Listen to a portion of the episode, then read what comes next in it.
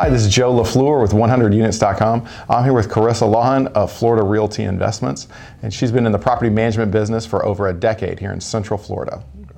One of the important issues when you're running a property is obviously keeping it full and making sure there's plenty of tenants there. How do y'all handle pre-leasing or the leasing of new units? Okay. Our leases require 60 days written notice prior to vacating. As soon as the tenant provides the written notice, uh, the property be, uh, begins to be advertised.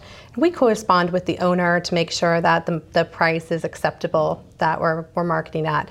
We receive um, about four to 5,000 guest cards every month. And we have a team of 40 leasing agents who are assigned certain territories. Our system is computerized, so as soon as a guest card comes in within that territory, a leasing agent who's on hand nearby will actually receive it on their telephone and be able to contact the lead and show them the property right away. That's excellent. Hi, it's Joe LaFleur, 100units.com, and you can check out all of our listings at our website and click on the properties for sale page. Thanks.